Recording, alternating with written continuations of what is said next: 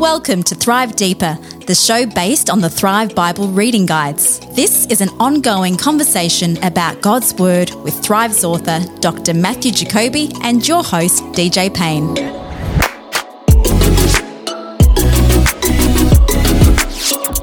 G'day and welcome to episode 116 of the Thrive Deeper podcast. It's your old mate DJ Payne here. And on this week's episode of your favorite Bible podcast, Dr. Matthew Jacoby and I sit down and we cover for the final time in this series. This is our final part in our three part series on the book of Leviticus. We're wrapping up the book of Leviticus on this episode, as if you could ever wrap up a book of the Bible.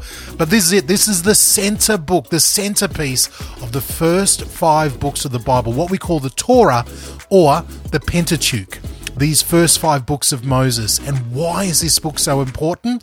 Well, we're going to wrap it up on this week's episode. Plus, I've got something really exciting to let you know. Matthew and I are going to try something very different very soon, and we want you to be a part of it. Keep on listening for all of that and a lot more on this week's episode of Thrive Deeper.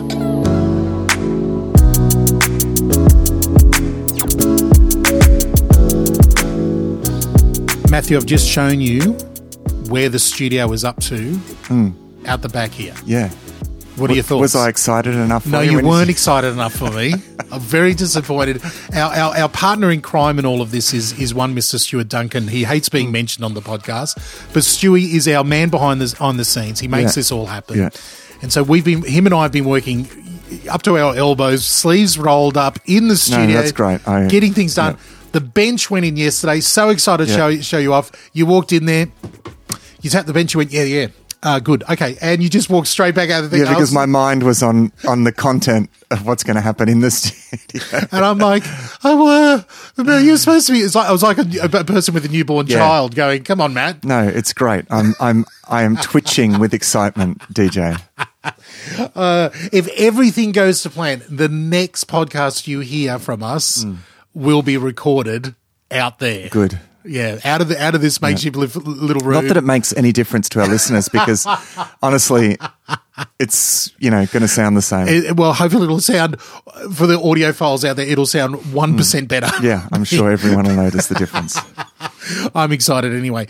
Now, listen, we uh this is Thrive Deeper, episode 116. This is our final part in a three part series on the book of Leviticus. Yeah, exciting stuff, hey? Leviticus. I, I, I've I've gotten a lot out of it, Yeah, to be honest with you, reading through it again.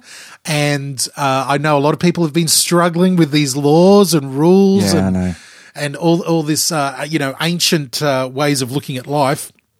But on this, our final part, uh, you know, of looking at Leviticus, this middle part of the books of Moses, these first five books of the Bible, this centered, uh, you know, book in these first five books, uh, I'm hoping that we can wrap up in. The, we're basically looking at the final eleven chapters, uh, Yeah. you know, from 17 all the way to 27 wrapping up this book of Leviticus, and it's all about the rules and the regulations that the Levite priests, who are the priestly class of people over the Israelites, Mm. Yeah. how they are to live, how they are to judge, how they are to view the world. Yeah. And you know, it's sort of as as we've been saying for the last couple of uh, episodes on this, it really rubs us as modern people the wrong way sometimes. Yeah, and that's what I think the value is actually. Uh, people don't like it because it rubs them up the wrong way, and it's uh, and it's so unfamiliar. So it just seems to. Um, it doesn't seem to sink in, but Yeah. I would suggest for that very reason, there's something here um, that that we can that will help us to get into a mindset that is going to uh, help us to access the biblical worldview Yeah. in a deeper sense. No, and and, and again, when we say biblical worldview, I want to, I want to, I had someone mention something to me the other day, and I, and I, and I, and I felt. I hate to use this. I'll use a really dorky Christian phrase. I felt a check in my spirit. Yeah, I felt, I stopped because someone really, someone sort of started praising me for my love of the Bible. And you know, oh, you really think biblically, and you've got this passion of the Bible, and because they asked me about a passage, and I said, I think that's Ephesians four, and I was in Ephesians four, Yeah. and they were like, it was like I was a magician, you know, oh wow, you can see the Bible, you've got this biblical thing, and I was like, I don't want to be known as the person who just knows the Bible. The only reason I'm so passionate about the Bible because this is how we come to God. Mm. Yeah, this right. biblical worldview is is how we get to know God, and I think that is true of Leviticus. I feel as going through the Leviticus again, Mm. reading about holiness and purity, and and and, and God keeps on saying, "I am the Lord. Come out, be a part." I've got Yeah. to know Him better. Yeah, there's some really key conceptual stuff here Yeah. that makes sense of a lot of other things. And and I think that draws us into the the dimension that the Bible is operating in. And it's a dimension, by the way, that we actually need to operate in as well. Yes. Uh, but because in our culture, so much of this stuff is foreign, Yeah. um, it, we, we we struggle with it. But actually, um, we we need to we do need to try to move and and try to operate or, or think in this dimension. And that doesn't mean that the specific laws and that we follow these spe- specific laws, Yeah. but rather that we lean into this dimension. Okay, and um, I think that's the you know one important thing. The other important thing that I'm conscious of is that so much criticism relating to the Bible goes to the book of Leviticus. Ah, yeah, but they did this and they did that, and um, and and I think understanding uh, understanding this in the light of the biblical worldview and in the light of the culture and the and the time, uh, because this is we- we're talking about something here that's three and a half thousand years old. Yeah. different place, different time, completely. Di- See, we've just got to be we've we've got to try to not be quick to um, you know access it with our modern lens and, Yes. and judge it from our Great uh, modern lens.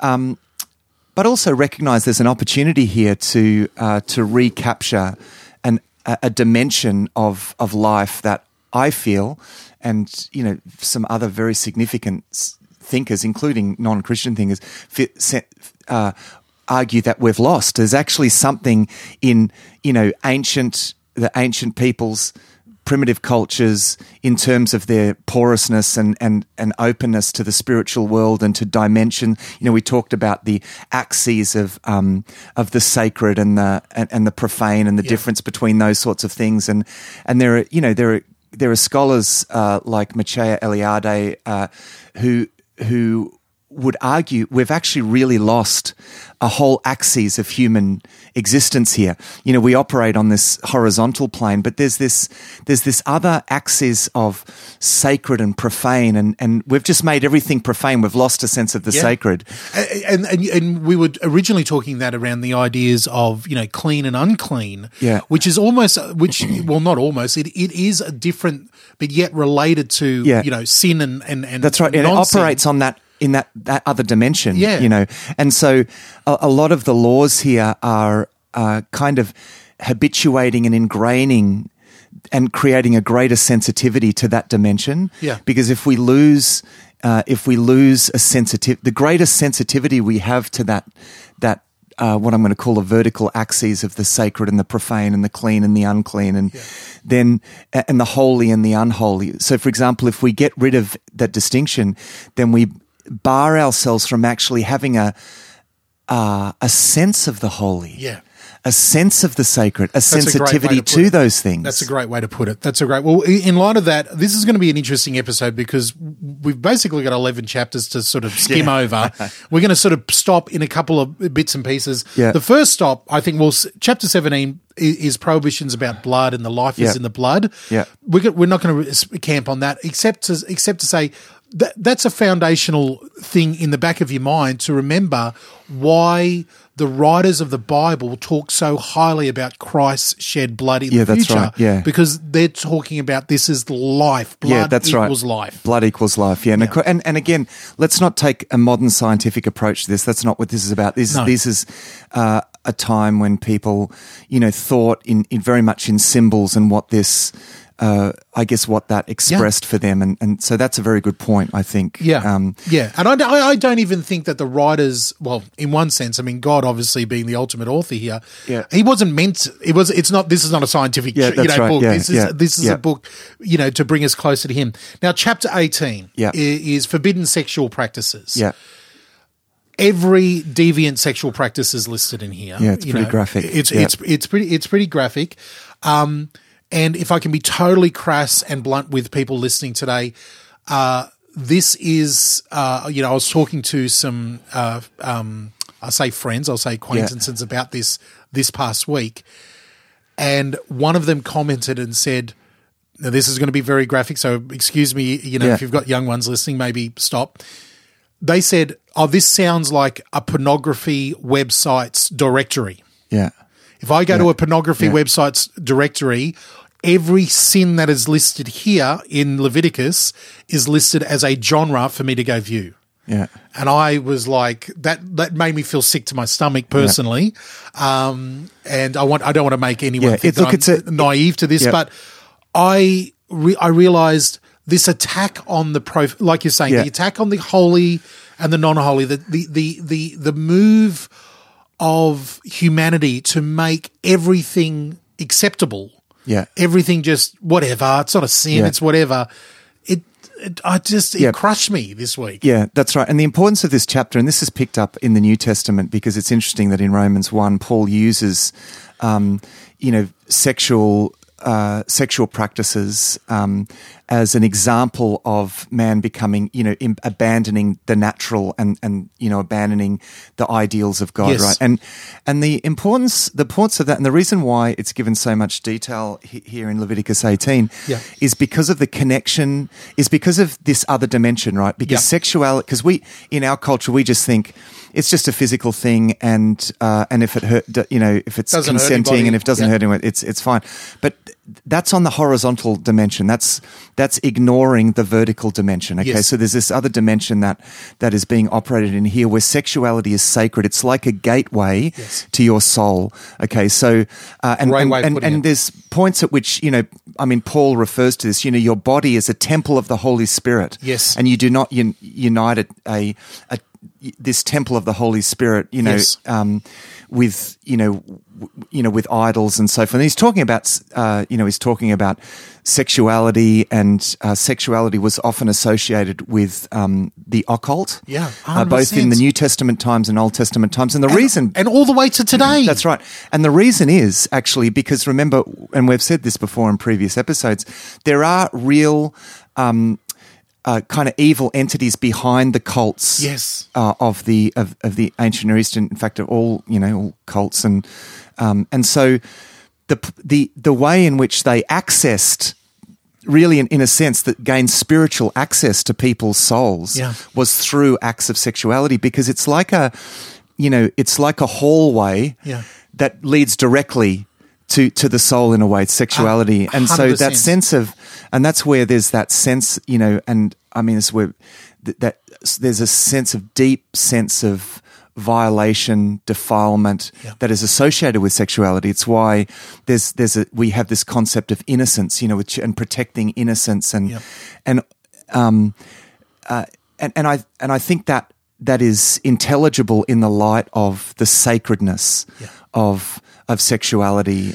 Because see, we've just made it profane. We've just said, Yeah. oh, it's nothing. It's, It's not a big deal. No, but if you add this extra dimension, it becomes a really, uh, really serious. And it's so hard issue. for us to get that back that, Yeah. like, I, I, I, again, as I talked to a group of people about this this week, non believers and believers, yeah, um, mostly non, someone said, gee whiz, God, this God character, this God person's really concerned about what we do in the bedroom. yeah, yeah, You know, he's really concerned with like sexuality. And then someone pointed out, and we'll get into this later on, maybe, he's really concerned with what happens to animals and humans' testicles as well. Yeah. Like this, and it's like, and I'm like, yeah, for whatever, he's the creator. Yeah. He has set up this dimension. He knows exactly how we're made. And yeah, sexuality is a major part of what Yeah. he's made.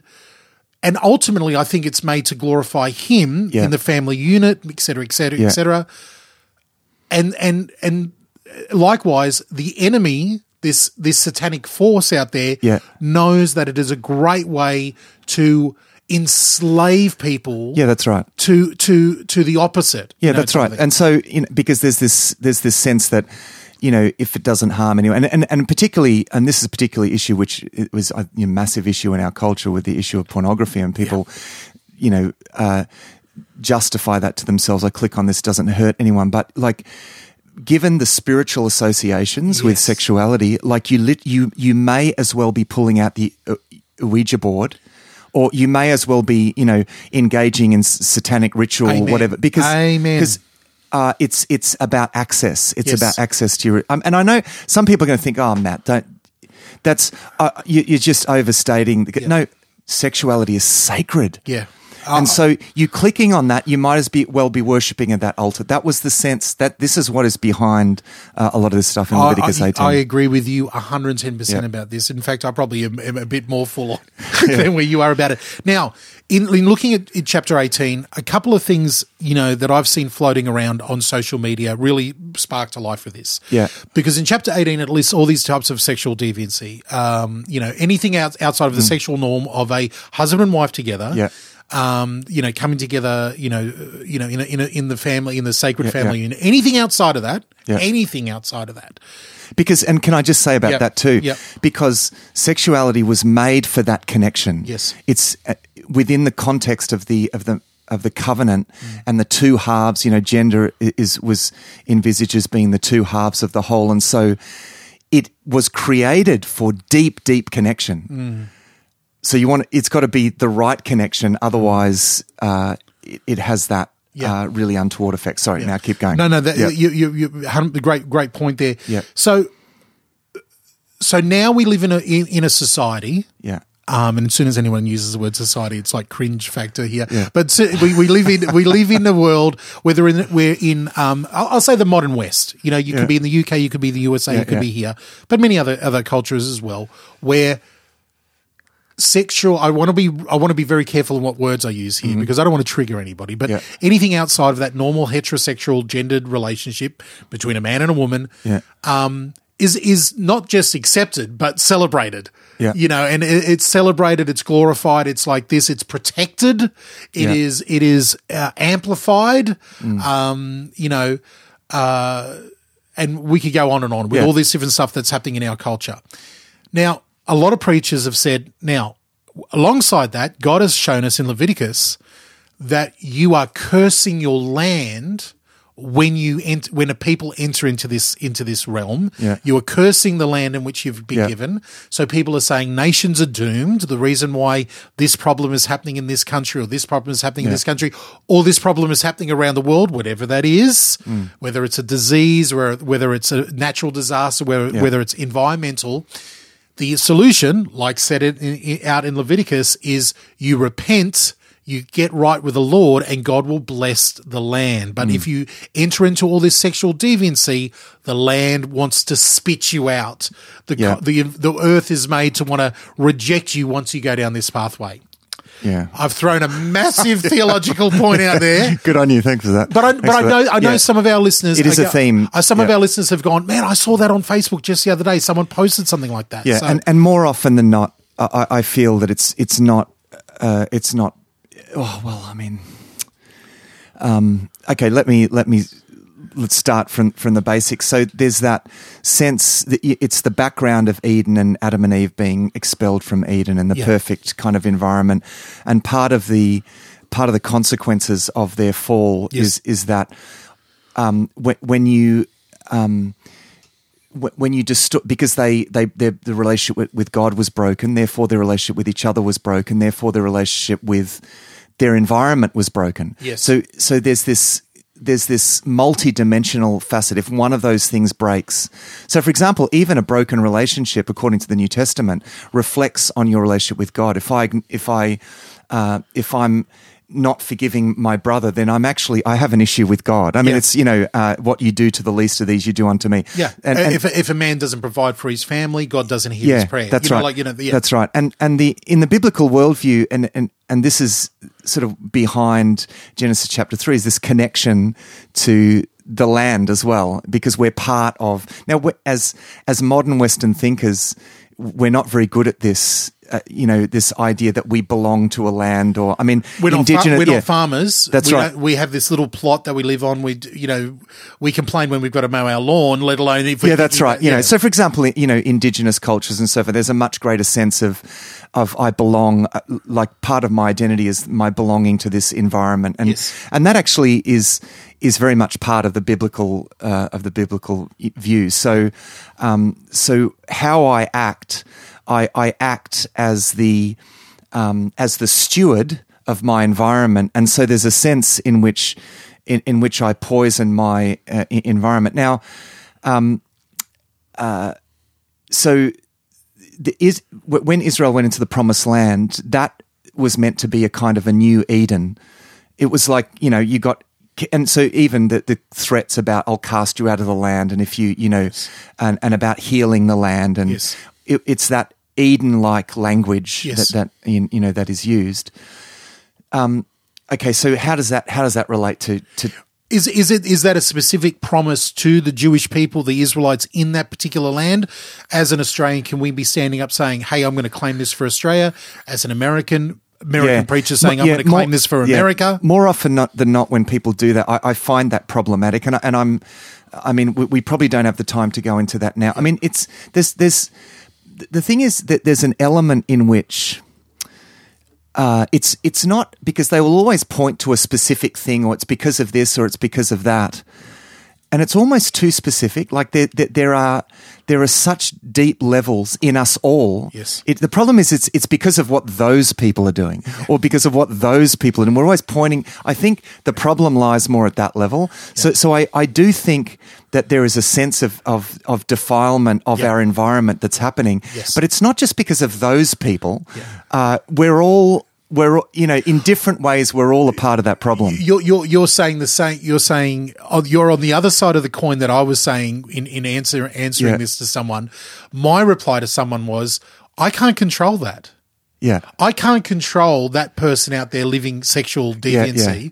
Deviancy." All I can control is my household, and what God has given me responsible for, and the influence that I have. Yeah. That's what I'm called to do. Yeah. So I'm going to repent in my circle of influence. Yeah. I'm going to live in my circle because I can't make those people over that's there right. repent. So, so religious people pointing the finger at Yeah. people and saying they're the, you know, it's it's it's because it, that actually, according to the teaching of Jesus, is more of a problem that attitude than even the sins that those people are committing. Wow, wow. I mean, you know, it's the it's the it's Yeah. the um the the sense of of sort of superiority and um, and it's not denying that there are things happening out there. It's Yeah. the the problematic thing there is the attitude um, that is a very dangerous attitude that you know uh, pointing the finger at always at, at the other Yeah. person, saying they're the problem when you know actually we're all. We're all part of the problem, and, and as Christians, we're on a journey to be less a part of the problem, more a part of the solution. Amen. Amen. All right, let's keep moving here. We then go into um, chapter uh, 19, Yeah. which again is a lot of, uh, you know, um, it's, all, it's a lot of it is almost expanding on the Ten Commandments in chapter 19. It's all about personal conduct, how you be holy. The Lord keeps on repeating this refrain Yeah. I, this is my Lord, I am the Lord, Yeah. I am the God, God, I am holy, Yeah. therefore do this. So let me let me pick up on that idea Yeah. because this is the key rationale. Uh, a whole lot of different laws are given, and there's some weird. Let's face it, there's some weird things there. Yeah. The rationale is, I am holy, Yes. therefore you need to be holy. Now, holiness means a sense of purity and distinctness. And, and in, in this case, very distinctness is a very important idea. So I want you to be distinct, okay? Um, so there, there are laws like um, uh, that, that are designed to ingrain a sense of distinctness, make a distinction between this and this. Do not mix. Yep. Uh, so, for example, nine, uh, nine, chapter 19, verse 19. Uh, do not mate different kinds of animals. Do not plant your field with two kinds of seed. Do not wear clothing woven of two kinds of material. and that's my that, that's a classic one that I've used before.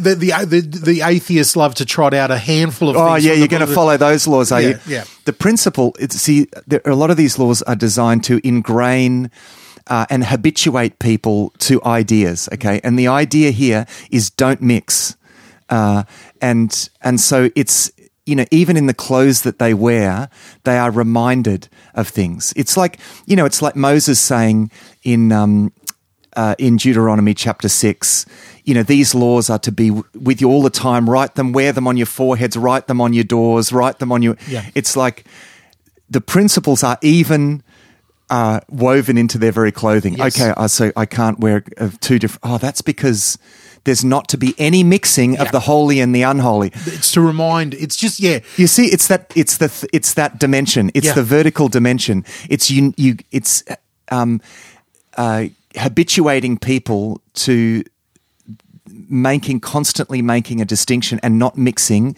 the sacred and the profane. Um, uh, again, to talk about mixing the sacred and profane. I'm going to say something profane in, in the idea of the sacred. Is it- it's almost like uh, you know, I, I had a friend back in Bible college whose every shirt, every T-shirt they had had a Jesus slogan on it.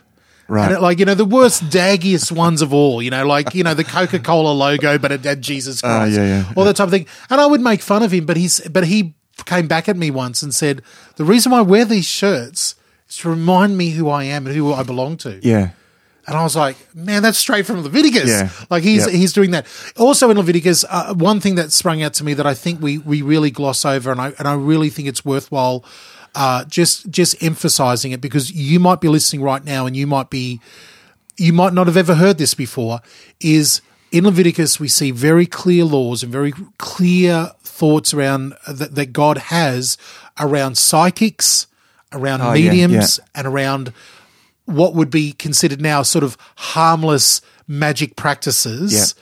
God says, no way, Jose. Like, do Yeah, not absolutely. go Yeah, yeah, anywhere near that. absolutely. Yeah. And I want to recommend that, you know, dear Christian living in the year 2021 and, and Yeah. beyond, you're going to be tempted in newspapers, you know, celebrity television shows, you know, social media accounts Yeah. to talk about, you know, whether it's a horoscope or whether it's about, you know, a, uh, someone who can have have a divine revelation or even just some sort of foretelling of something. Yeah. Be careful. Yeah. Yeah. Yeah. Be careful because God says no, no, no. Yeah, like this serious business here. Serious business. Yeah, it's this is, and and as we see from the story that follows, once we get into um, you know judges and Yes. so forth, they really were swayed uh, by this stuff. They thought, oh, we're not going to be, this is not going to have any, you know, we can dabble in this and that, it's not going to have any uh, effect on us. But um, you know, there there there are real.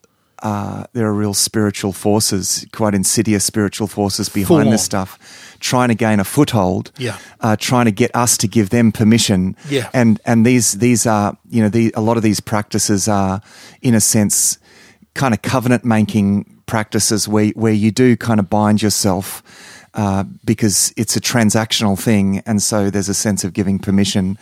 Um, and and giving something of yourself in the process. So this is really it's serious business. This occult stuff. Hundred percent. Yeah. Now we move from you know those rules, guidelines, God's God speaking about why is holy and and you know everything like that. In chapter twenty, he then moves Yeah. into um, he's giving sort of uh, the punishments. Yeah, that's for right. what happens if you if if this happens. Well, what do you what do you do? Yeah. Some of it is either in our modern way of thinking. Some of it we look at and go, "Is that it?" Or the other other side, we go, "Holy moly, that's full on for that." Yeah.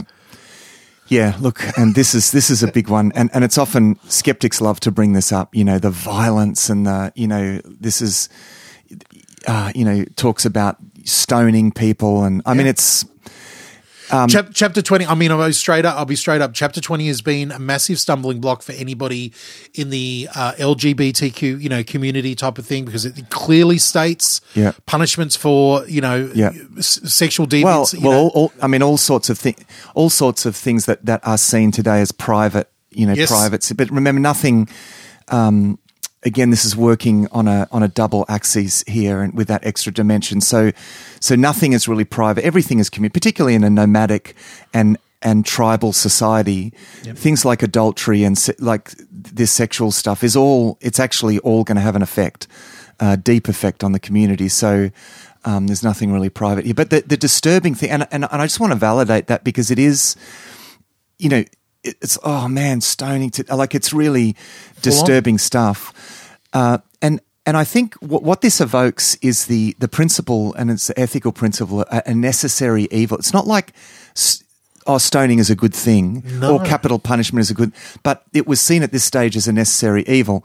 Now, um, the other thing it's probably worth pointing out is that th- this they needed this is as part of the civil law, right? Yes. So this is not this is not just spiritual religious teaching because we separate those things. Yes. This is actually their civil law Yes. as well. Yep.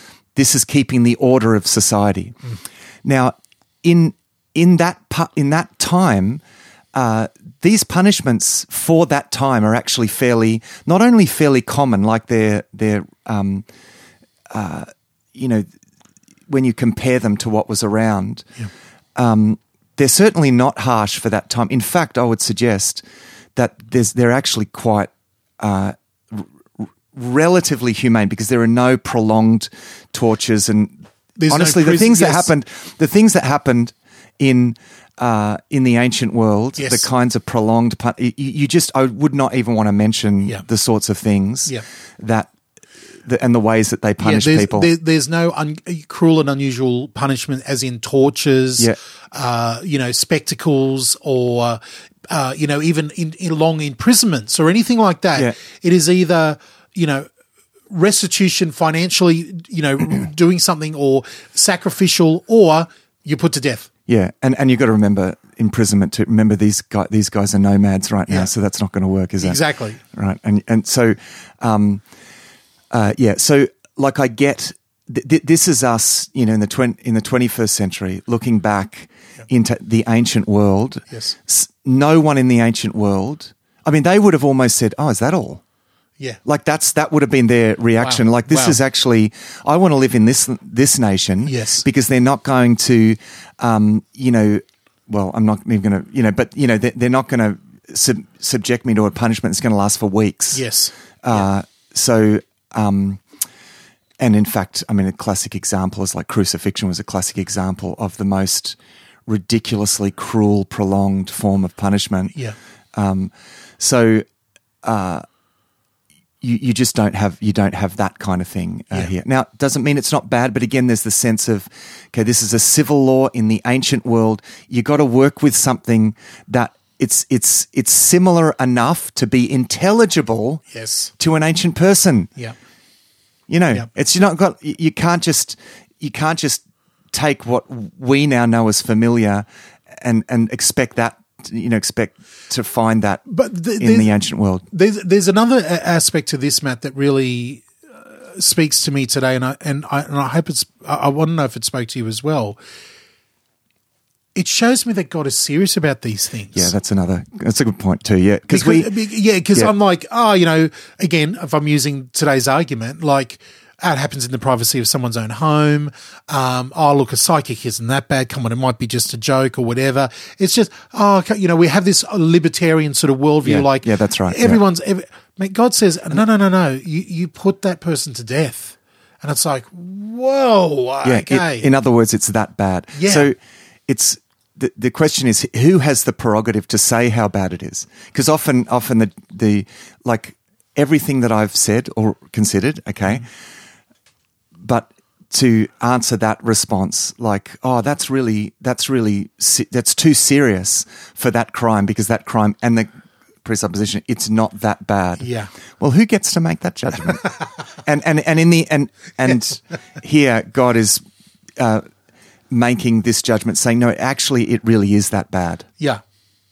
And and it's going to undermine everything. It's going to undermine the whole plan because again, to come back for, um, to this, God had called this people to be a holy people. Yeah. He'd put His name on them. They were meant to be an example to uh, to the world around them, and Yeah. so there's a sense of a higher responsibility on them as well. Big time, big time. All right, listen, let's take a quick break. We're, we're, we're halfway through this final episode on the book of Leviticus. We've still got about another seven chapters or so to get through till we wrap up here, Matt. So let's take a quick break. I've got something really important to share with you, and we'll be back in just a moment on Thrive Deeper.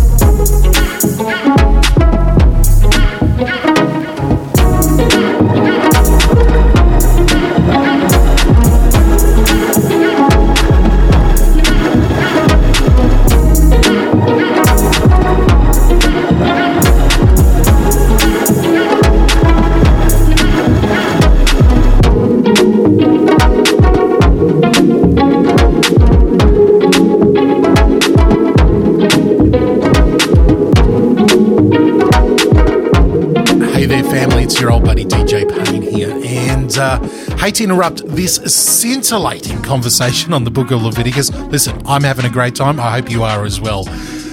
I, have been telling you over the last, uh, you know, few episodes how intrinsic your financial support is, and dare I forget, your prayerful support of this ministry of Thrive. Please, if you think of us, please pray for us.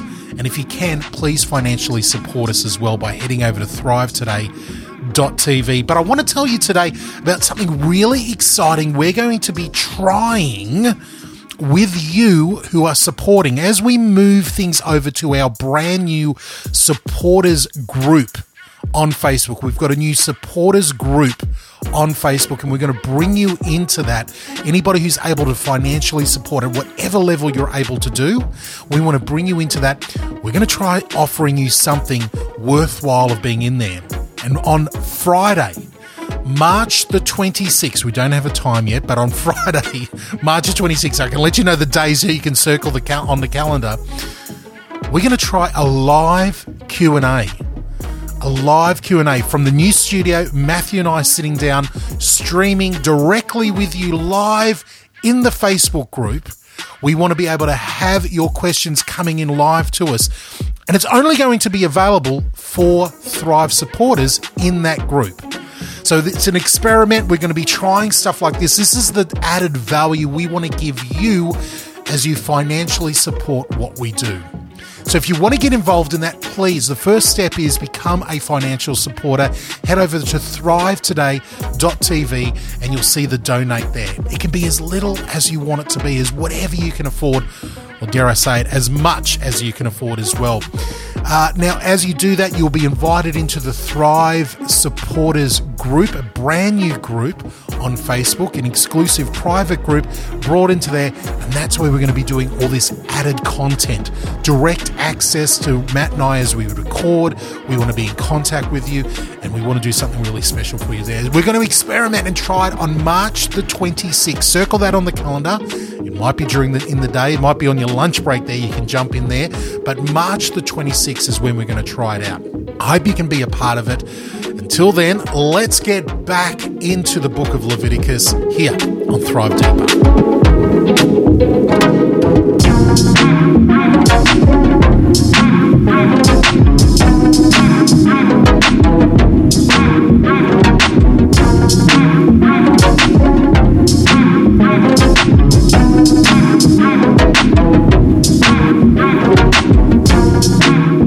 Thrive Deeper. You're back with DJ and Matt, and we are in the book of Leviticus this one last time in this series. We're up to chapter 21, and Matt, real quickly, chapter 21, 22 is just some instructions for the priests, talking about how the Levites mm. are to yeah, practice. Yep. We then get into chapter 23 and beyond, which talks about the appointed festivals to yep. remember these sacred days and holidays and everything yeah. that God's appointed. Yeah, and that created a, a rhythm of life that constantly brought them back to key things that God had done in the past. Mm. So this is this sense um, of a God who is active in history, who has done certain things, and you know, it, it, you know, it's said of the Jewish people that they walked into the future facing backwards uh, because they re- they remembered what God had done, and that's what gave them, you know, the faith uh, to believe that you know God is faithful. This is the God that we serve, and it gave them hope for the future. And so, uh, the rhythm of life around these festivals was this constant uh, life oriented around response to God. It was a life oriented around worship. Yeah. Essentially, it's what we do as Christians when we meet every uh, every Sunday. You know, it's like the first day of the week, the day of the resurrection of Jesus. Yes. It's uh, our because that's the pinnacle. It's the top of the mountain. You know, the the um, the death and resurrection of Christ. Yes, and so we, we orient our weeks around that, yeah. the, the, commemoration and the remembering of that. The real quickly in list the the the uh, festivals listed here are the Passover and the Festival of Unleavened yeah. Bread, the Festival of the First Fruits, the Festival of Harvest, uh, the Festival of Trumpets, the Day of Atonement, and the Festival Festival of Shelters. Yeah, uh, listed in chapter twenty three, and in one sense, you know they they were all specific, uh, you know, ideas around that can can we say, and I've heard different preachers over the years use these festivals and these concepts behind the festivals to preach Jesus. Yeah. You know, this this concept of the festival. I, I mean, of course, of the Passover one being the biggest one. Yeah. But a lot of people have used th- these festivals as pointers to what God is really communicating or anything like that.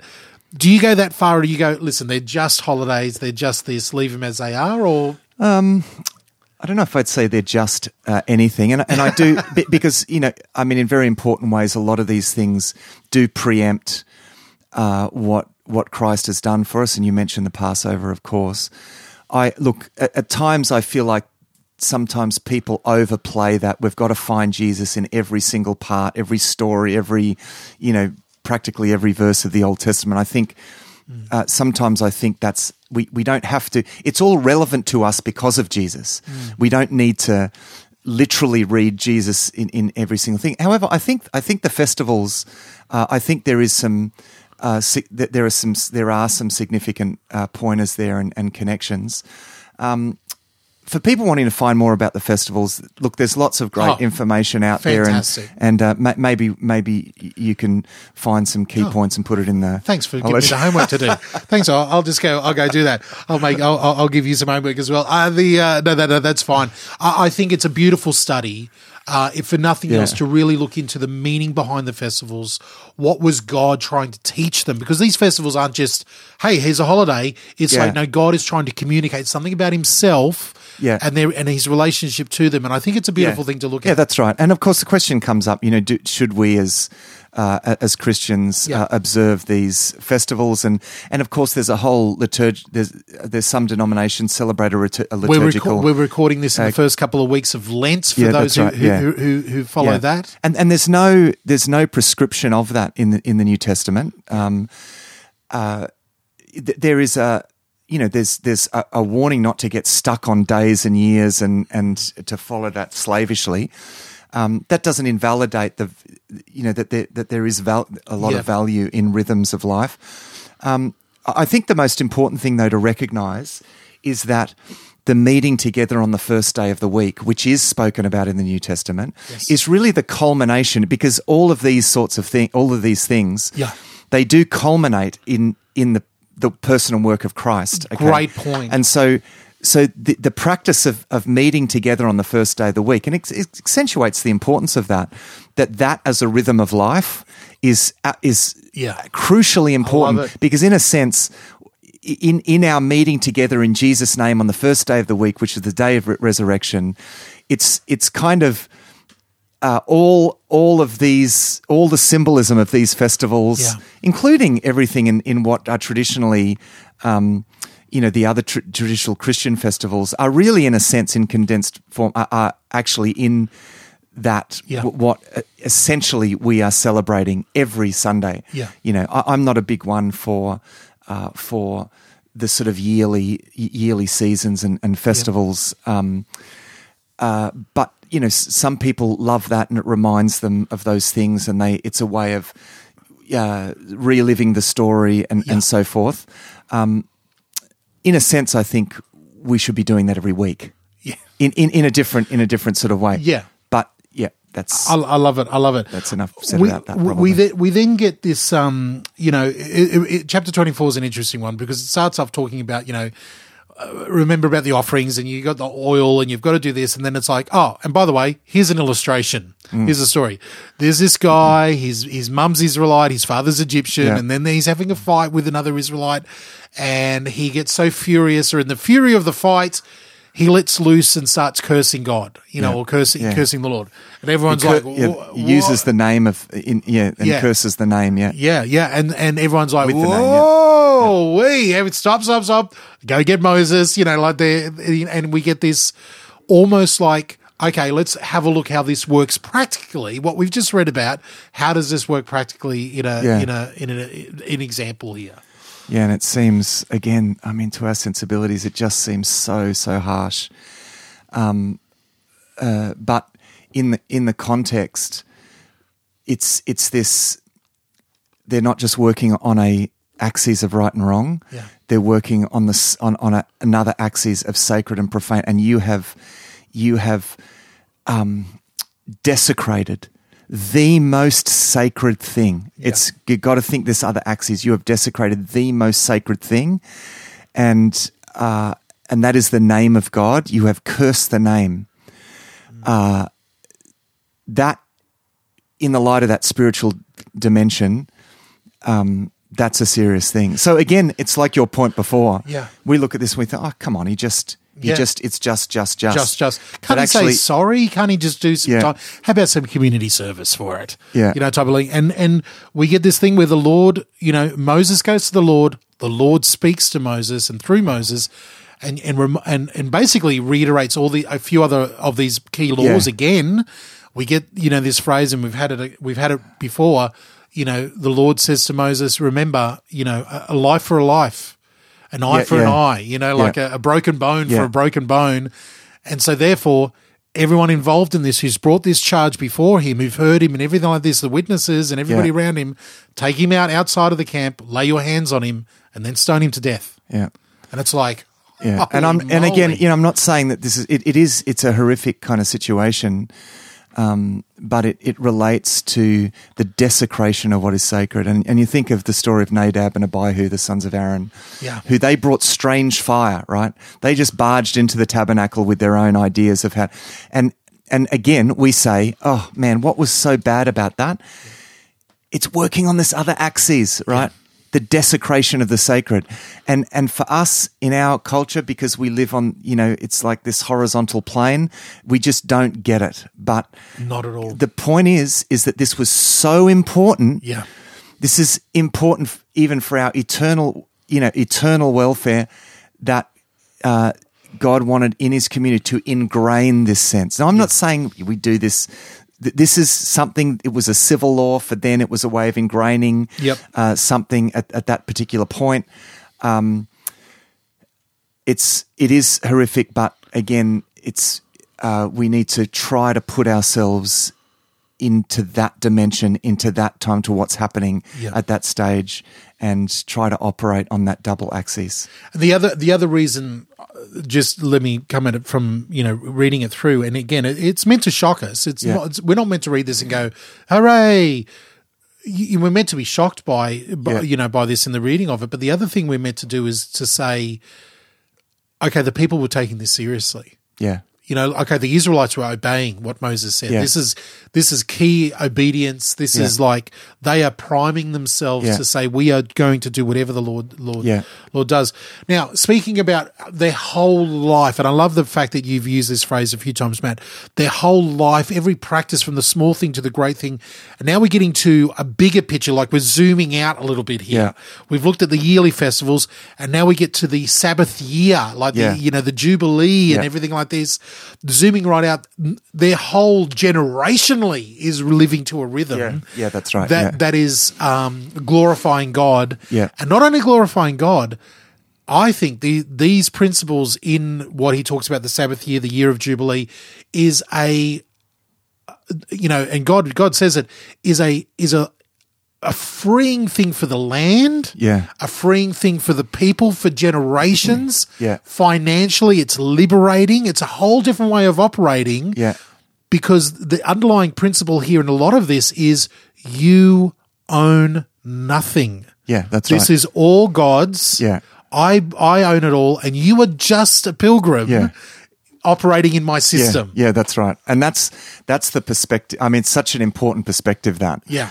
Uh, and it's a perspective sometimes that, again, in our modern sensibilities, we don't get that. Not at all. Uh, and and the the law about I mean the Sabbath for the land is an interesting one because again you know it goes back to what we were saying before that connection with the land Yeah. uh, and the fact that well the land needs a Sabbath as well Yeah. and and actually I mean we know it's a well established fact that resting land uh, for a lot of reasons Yes. actually enables the land to regenerate and and and, and so forth um, and so you know the, the law of rest it's just interesting how the law of rest is applied uh, to people you know there are rights for the animals Yes. uh, even and there are rights even for the even for the very land Yeah. uh, so there's this multiple connection um, and the you know the, the the people are responsible for every form of relationship and the Yeah. law applies to everything that the um, the reach of the law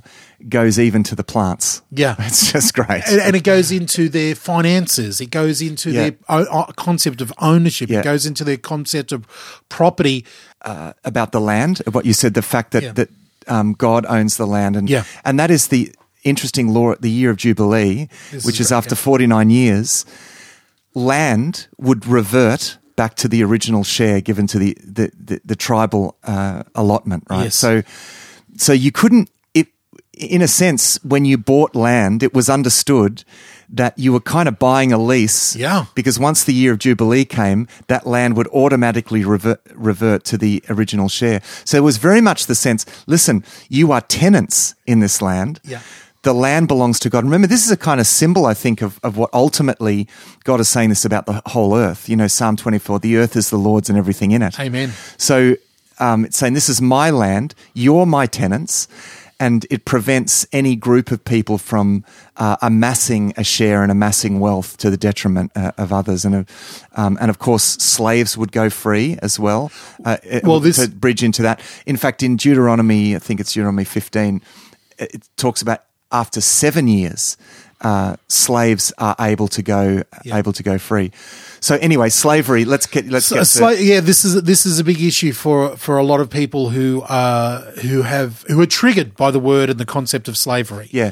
because and I'll, and let me let me say, you know, I don't want to trigger anybody here, but I think our culture has been indoctrinated with a concept of slavery. I'm not saying it wasn't true, Yeah. but it was true for a small group of people at a certain amount of time. Like as soon as you say, as soon as you talk about slavery, people think of all the movies and the television shows and the pictures they've seen around American slavery of the African American. You know, in, Yeah. a, in a in a in a in a period in Yeah. a couple of generations in America. So we, our minds immediately go here. Uh, Dare I say that the, the the idea of slavery and the concept of slavery might be a little bit different here under God's design. Yeah, that's right. Yeah, it is. Uh, it's it's quite different now. Um, the the other thing to point out here is that the the law here. See, this is a stage in God's plan, right? Yeah. And what God wanted is because you got you got to think what sort of plan is this part of, and what is the stage in this plan this is speaking to, right? Because this is not the ultimate expression of where God wanted things to be. Yeah. This is a stage, right? And the stage was is that God wanted amongst the Israelites them to demonstrate, right, what um, what ultimately He wanted for everyone on the earth. Okay, um, so He He forbade them to enslave each other. Yes. The Israelites forbade them to, uh, and and when you understand that's a stage in God's plan so that they would demonstrate true community amongst themselves that ultimately God wanted to extend across the whole earth, right? Yeah. It's because let me point out historically, and this is a fact, you can go Yeah. do your research, ev- nearly every other people, Yeah. Every other culture, Yeah. every other race, every other nation, whatever, however you want to define people groups, throughout the, you know, this point of history and, and before and, and, and you know, Yeah. and beyond, enslaved their own. Yeah, that's right. Yeah. You enslaved, you know, Europeans enslaved Europeans, you know, blacks, you know, enslaved Yeah, yeah. blacks. You know, Muslims enslaved Muslims. You know, like every other every other nation and everybody was doing it. We see here that God forbade the Israelites to do it to themselves. Yeah, and, and that's not just because um, it's not just an, an us and them. Again, you've got to think it in terms of the plan. The plan was always to demonstrate a better way to a watching world, right? Exactly. And so, so he he f- forbids this uh, to um, to the Israelites, and and there are you know. Look, that there it, it's complicated because there is some allowance for the fact that someone might be able to sell themselves into service for for a Period of amount time. period of time. Yes. But look, after seven years, you, you, you have the right to go free anyway. And there's also the concept of, again, these instructions are alongside. Don't miss the fact that God is telling Moses and the Israelites here. There's multiple times in the book of Leviticus where he says, You were to treat the foreigner amongst you as one of your own. yeah, that's right. Okay, are- so that that's a good bridge. Yeah. You you were to love. He, he it goes as far as to say, and this is you know we hear this again with Christ. Love them as you love yourself. Yeah. Treat them as your neighbor in the land. Treat them honorably. Do not uh, take advantage of them. Da da da da da da da da. But with slavery, there comes these. You know, like I think we're supposed to be, keep both things in mind as we Yeah, read that's right. this. Yeah. So the interesting thing here is in Leviticus 25, it allows them, as you said before, Yeah. it allows them to take foreigners as slaves. Mm. Now, you know, I think it's worth recognizing that those foreigners that were enslaved, that were, you know, that kind of vulnerable to slavery, they were always going to be way better off living in an Israelite household because they were protected by very humane, like r- quite remarkably humane laws around slavery. They were protected by those laws. Um, you know, periods of rest. Yes. Uh, they were to be treated uh, as as human being, you know, as human beings. Rights. That, I know that sounds basic to us, but that wasn't in in other nations. That No. wasn't the, the No. case. Um, so. Uh, so I think it's important to recognize that, but also to recognize this is a stage, right? God is getting them to express something that ultimately is what He wants for everyone. But you've got to start somewhere. It's got to be demonstrated. Yeah. Um, so when when you're in you're in the ancient world, and this is just an established fact of society, you see the same thing in the New Testament. Um, you got to work with that, and, and the change has got to happen slowly from the inside. And and you get to a point, of course, that the couple of times in history since the time of Christ when slavery was abolished, both times in the uh, medieval, early medieval period, and then, of course, in the early 1800s Yes. it, slavery was abolished by Christians. Yeah. Um, so, um, so th- there is that time for systemic change. Yes. Uh, but the the prior, you know, there's always this principle of changing it from the inside out. Yes. Uh, so yeah, it's a complex issue, but uh, I think this this approach to to slavery is remarkable in that it forbids slavery amongst the Israelites with a view to the fact that this is ultimately what God wants for everyone. Yeah, yeah. And again, when you, I, I want to encourage you as you read through this in the Old Testament, do not let the modern retelling of slavery picture what is happening Yeah. because. From what we can see, as far as records go and stories go, both in the Bible and outside of the Bible, most people who were treated as slaves in this time period were treated well. And, and you know, again, again, again, this is in light of the fact of we Yeah. still can't get the fact out of our mind, like, yeah, but they were slaves. Yeah, that was wrong. We, we, Yeah. no one wants to try to justify the Yeah. fact that owning another human being is bad. But there is also provision in in these books that when a slave is able to go free, they have the choice not to because they want to stay Yeah. with their master Yeah. because they love their master Yeah. and they love you know they love the people with Yeah. them. So the idea being this idea, hey, Matt, you've already brought it out here. And, and I think you meant to say treated well within with within this Yeah. Israelites uh, Israelite society where they were protected by yes, yeah, they were yeah. protected by rights. They Yeah, had, you know, they actually had rights. and that's right. God, God goes to you know great lengths to say, no, no, no. You know, you are to you know treat them well. Do not be cruel to them. Treat them well. Uh, they are able to be redeemed. They are able to you know choose to stay. Understanding that, as you pointed out, Matt, these laws and the Israelite people were to be an example to the to the culture around them of the best way to live. Yeah, you know, yeah. in this Yeah. thing, including uh, in slavery. Yeah, you know, right, yeah. so it's a it's a it's it's an interesting one. Yeah, no, that's good. All right, wrap it up. Wrap it up, We're man. gonna, Here we we're going to wrap it up. So, just the last thing to comment on is this strange at the end, right at the end of Leviticus. Uh, you have this strange section about making vows, um, and um, and it's again, this is difficult for us as modern readers uh, because vow making was a very common practice in the ancient world, Yeah. and and you you if you made a vow to the gods to, and it was often even to offer uh, even one of your own children Yeah. to, to the God. You know, if you really got de- desperate, God, if you do this, I will sacrifice to you one of my own children. It's what, in fact, Jephthah essentially did. I mean, I mean, he said, "I'll offer you the first thing that comes out to welcome Yeah. me." I mean, he would have known that it would have been one of his kids. He's trying to leave that Yeah. hopefully a- ambiguous. Yeah. you know, but he, he's he's trying to bargain. He didn't need to do that. Yeah. That's very evident. even even um oh uh is it Rebecca Samuel's mum? Yeah, You, you know, uh, yeah, yeah, Hannah. Um, sorry, yeah. Hannah. Hannah, sorry. Uh, Hannah Samuel's mum, you know, says, Lord, you know, I will give this son over to Yeah. you if you give me a son. You know, if you give me a child, right. So I'll that's give him a- that's quite a common practice uh, in the ancient world, and so because in, invariably once you did that, you were held to it and you're under curse if you didn't.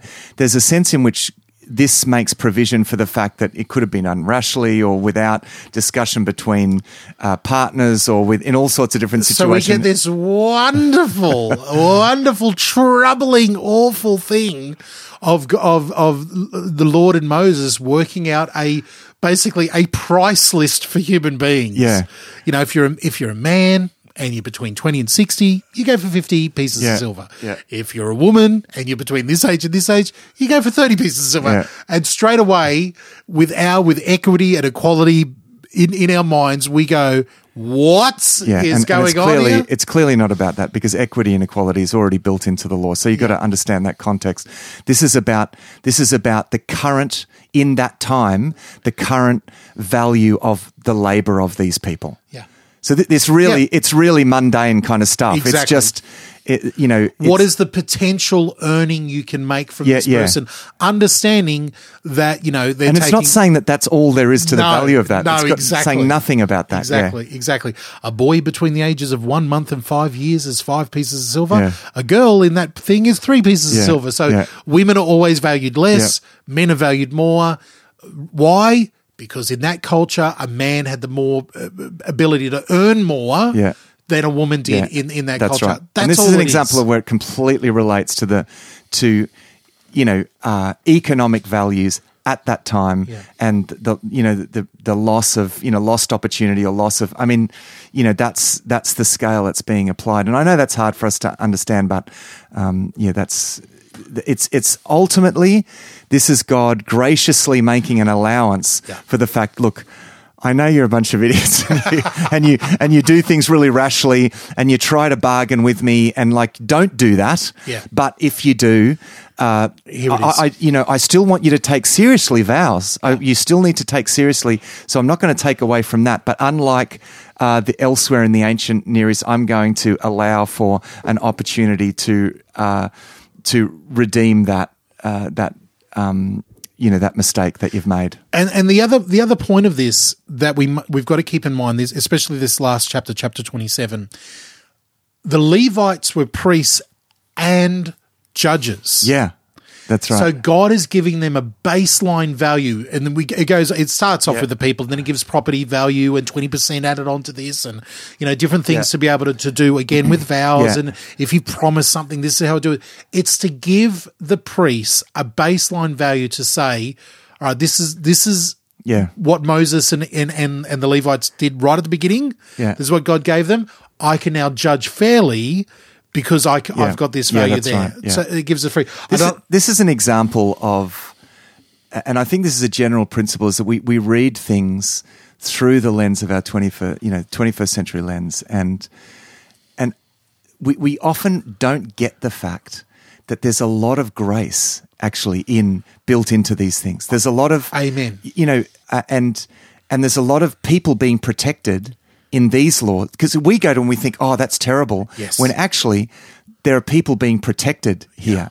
You know, I mean, I was reading in in I think early in Numbers four or five about some ordeal about women caught in adultery, and it's it looks really terrible from our, but actually, it's. It's it's actually protecting them from trials of ordeal that were completely not fair, but creating something intelligible Yeah. that would, in a sense, be guaranteed to, uh, bar miracle of God, be guaranteed to. I mean, we'll talk about this in a future Yeah. episode, but guaranteed to actually get them off the hook, but in a Mm. way that would satisfy ancient sensibilities. But often we don't recognize who, the fact that there are people being protected here. And, Yeah. and that there's a lot of good things here, but that's only intelligible when you understand um, uh, or, or can be bothered to understand the the time in which this is uh, this is given. So yes, this makes reading Leviticus a little complex, um, but I think there is so much value here for us as modern readers because. Uh, this kind of stuff is going to make us more sensitive to a whole dimension Yep.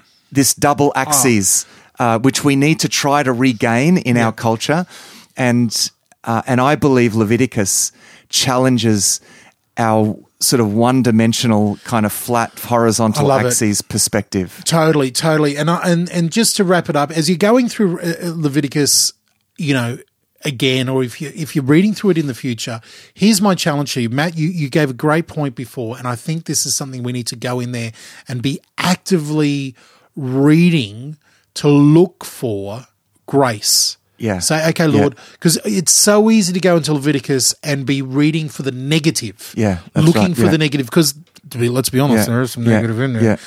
But if we go in there and go, okay, God, show me how you are presenting yourself graceful, and if we look for the moments of that, we will, we will see many moments through the book of Leviticus, Yeah. through the laws, where God Yeah, is calling them to a higher to a higher level. And I love and I love the fact that Leviticus opens. You know, the very opening line of Leviticus is, "And the Lord." You know, you know, God Yahweh called Moses from the tabernacle and said to him, give the following instructions to the Israelites. And then the last verse of, of Leviticus, 27 chapters later, is, and these are the commands that the Lord gave to the Israelites through Moses on Mount Sinai. you know, right. we've, uh, boom, that's what we've done in the book of Leviticus. Yeah, that's good. And and I, you know, and again that reminder that this is a book that sits right in the center. You know, it's and and it's the it's it's the mountaintop because it establishes these vital um, these this vital message about the sacred and the importance of the sacred, but it also contains the message of how we as uh, as i- you know imperfect people can have this relationship with with the with the holy God, and so all of those things go together. There's a whole lot of things that go together here. And ultimately, it's about us walking with God. It's about human beings being lifted up to the realm. It's, this is not about a God that's pushing people away. This is about a God saying, I want you to come and live with me in the realm of the sacred. Be holy as I am holy. Come and walk with me. Come up here. Come in here. You know, this is, it, it's, there's, as you say, there's lots of grace. This is invitational. This is God opening a way and drawing people to Himself. And there's, it's just a remarkable invitation. And I think the book of Leviticus, it's worth the trouble reading because there's so much good stuff here.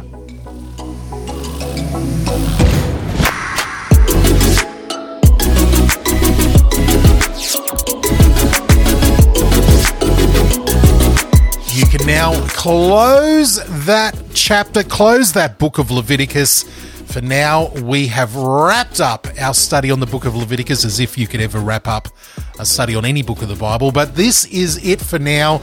And I hate to disappoint because I know a few of you who are dying to get back into the New Testament. Well, next fortnight, we get into the book of numbers. If you thought we were if you thought we we're out of the book of moses the books of moses we're into the book of numbers but this one is even more interesting. I, I promise you you're going to love this discussion on the book of numbers. So uh, now keep in mind i want you to circle on your calendar march the 26th march the 26th that's when matthew and i are going to be trying this live recording. We want to bring you in and have your questions and answers in there exclusive for our new Thrive supporters group. I'll be letting you know about it over the next couple of episodes, but until then, we'll see you next fortnight here on Thrive Deeper.